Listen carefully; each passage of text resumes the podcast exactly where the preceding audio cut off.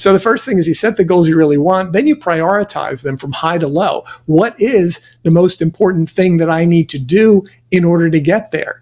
Because generally, you can come up with a dozen or 100 different things that you're going to need to do to reach your goals, but there's probably 1 to 3 things on there that are going to be more important than the other 97. Increase sales, improve margins, and grow your business. Guaranteed. Top Secrets of Marketing and Sales. Now, David Blaze. Hi, and welcome to the podcast. In today's episode, co-host Jay McFarland and I will be discussing achieving your goals. Welcome back, Jay. Hey, so glad to be here, David. And once again, I'm looking forward to this discussion. We hear people talk about goals all the time. And I know for me, it's something that I struggle with, because what will happen is I'll set those goals. I really haven't defined how I'm going to get there. And then when I don't achieve them, it becomes something that deflates me. So I think for a lot of people, goal setting can work against them. I think it can too, because I believe there is a lot of focus on goal setting, and it's something that we do, particularly at the beginning of a new year. A lot of people focus on their New Year resolutions, which are their goals. And while there's been a lot written about goal setting, the importance of goal setting, writing things down, reviewing it regularly, having your affirmations and things like that, all of those things are certainly helpful, but they don't actually directly connect to the idea of achieving the goals. And that's why I wanted to title this the way that I did, because setting your goals has been done to death, but how do we go about achieving it? And I think it's interesting to explore that aspect of this topic. Well, yeah. And one of the things that frustrates me is when people talk about goal setting, they tend to assume that everybody's the same. Oh, just follow this and you're great. It's like I read 7 Habits of Highly Successful People.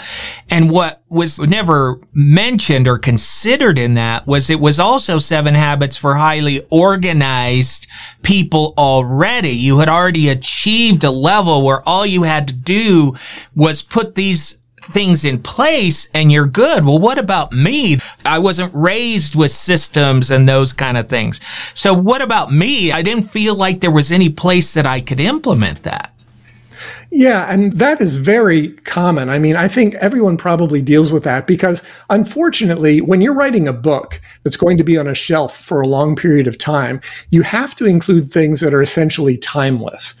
And the 7 Habits of Highly Effective People, I mean, it's such a great book. It's a very inspirational read. But when you've got rules like be proactive, that's a big, broad rule, right? And in many cases, you can be proactive, but what does that mean? It gets down to the nitty-gritty. And we've talked in the past about Michael Gerber, the author of The E Myth, and I love that book, The E Myth Revisited. I read the original copy a long, long time ago, and I just loved it. I'm like, okay, because this was all about processes. And that book talked primarily about the fact that you have to have processes. But then what are those processes, right? Because that's the part that people like you and I need. It's like, okay, well, what are the processes and how do I do that? And how do I make that happen? And so much of my career has been focused on that. Okay, how do I turn this great recommendation, be proactive, work on your business, not just in your business? How do I take broad statements like that? To some extent, they become platitudes. And how do I turn that into something that is actionable? Because that is the only way we're going to be able to achieve our goals, is if we are able to convert those great ideas into actionable tasks. Yeah, and such a key point. I think for me, what I found is I have to break it down enough to where I can feel that feeling of success instead of failure, right? So it's gotta be minute enough to where I can say, okay, I accomplished something. And it could be something very simple, but that motivates me to the next step. I find if they're too big, then I'm setting myself up for disappointment. Absolutely. But I think anyone who reads any sort of self-help material or any sort of business material, if you can take what they're giving you and then just ask yourself right away, how do I apply this right now to my business? Again, 7 habits, begin with the end in mind. Right. I mean, you could find that in a fortune cookie, right? It's brilliant advice, but it's like, oh, hey, yeah, that's really great. Now, again, in fairness, because it's an excellent book and he goes into a lot of detail about some different ways that you can do that. But in some sense, it has to be general. And that's why if you're able to ask yourself that question, how do I apply this now? It's going to get you a lot closer to being able to achieve your goals, because now it's not about concepts, it's about you, your activities, your focus, and what your next step is.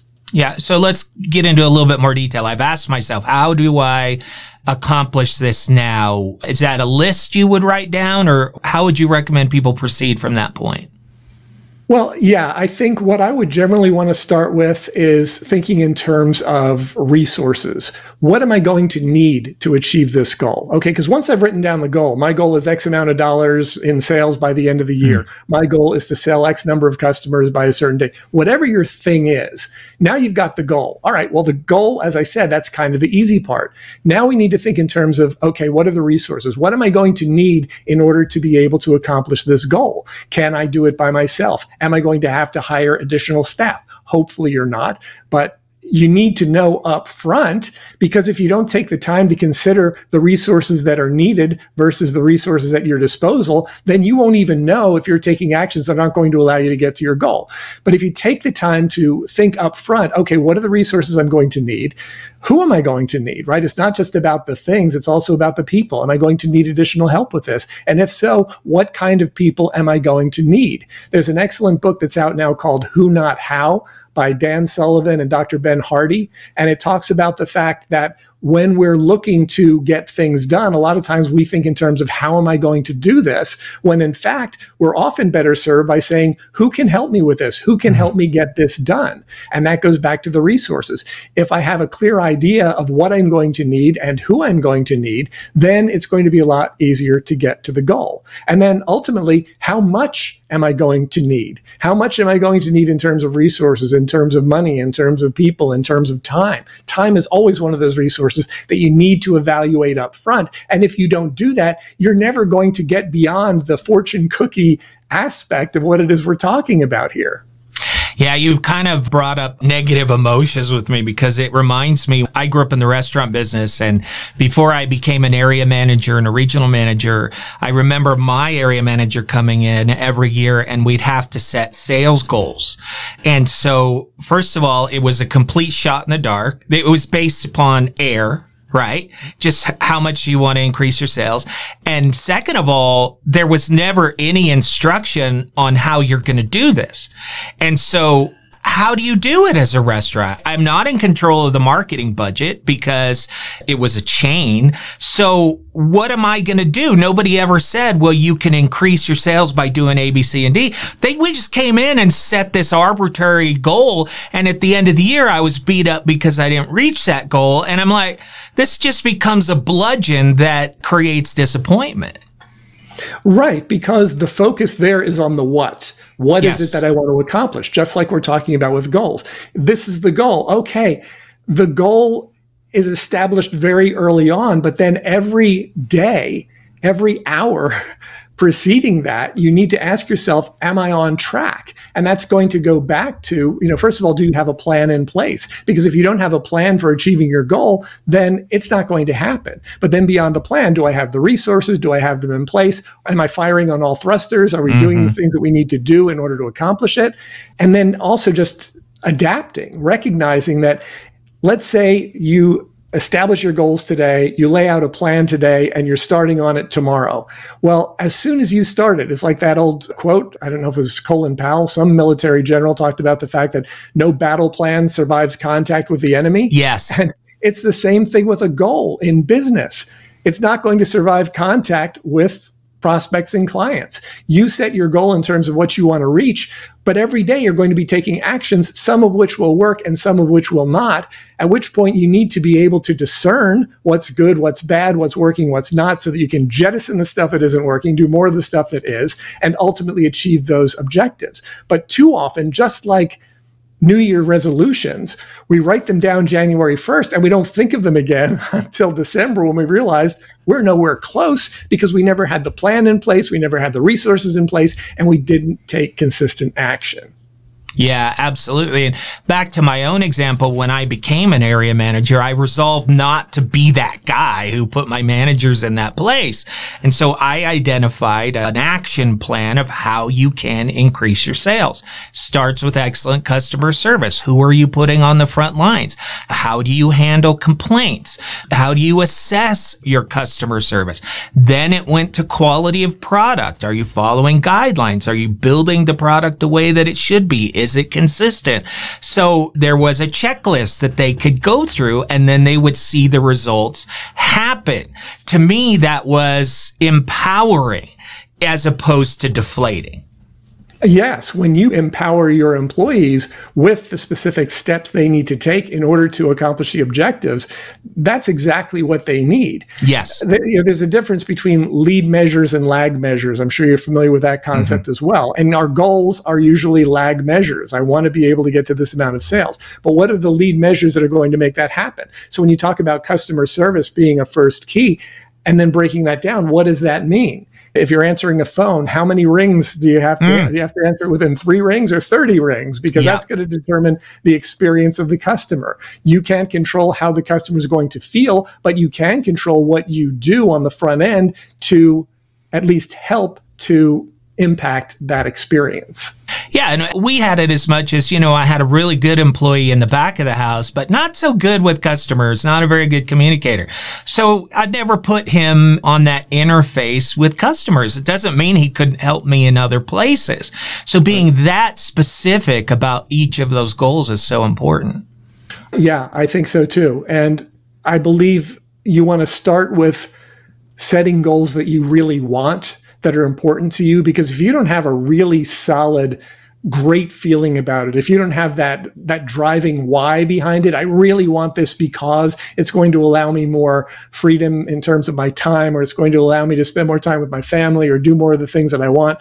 If your goals don't motivate you, then once again, you're going to forget about them very quickly, or the moment some sort of temptation comes up that's designed to derail you from your focus. So the first thing is you set the goals you really want, then you prioritize them from high to low. What is the most important thing that I need to do in order to get there? Because generally, you can come up with 12 or 100 different things that you're going to need to do to reach your goals, but there's probably 1 to 3 things on there that are going to be more important than the other 97. So prioritizing is key. After you've set the goals, you got to prioritize what is that list of actions. And then it's a matter of just focusing on each one. And as we talked about in the previous podcast, we were talking about declaring independence from business as usual. Looking at that and saying, I've got to be consistent about implementation, because if I'm not, there's no way it's going to happen. Yeah, and this last one you mentioned, focusing on getting them done. This is where so many times it falls down, and where if you do have a staff, you can really destroy your credibility. Because again, back to my own experience, company rolls out a new company-wide goal. For 3 days, they're pounding it and watching it. On day 4, and forward, you never hear about it again. And what that does is it teaches everybody that, well, we just have to stay in line for a couple of days, and then it's going to disappear. And so you're actually working against yourself at that point. And so it's something I resolved to never do. You have to have systems of follow-up. You can't just say, oh, we'll follow up. Have dates, have benchmarks, have things that are built in to help you track where you're at all times. Right. And just because they stop talking to you about it after day 4 doesn't mean they're still going to hold you accountable for it. They're not going to hold you accountable for it 362 days later, right? They're going to say, hey, we talked about this. Why didn't you hit us? Like, oh, are we still doing that? I forgot about that. That was a long time ago. Yeah, absolutely. Again, I love this discussion, David. How can people find out more? You can go to TopSecrets.com/call to schedule a call with myself or my team.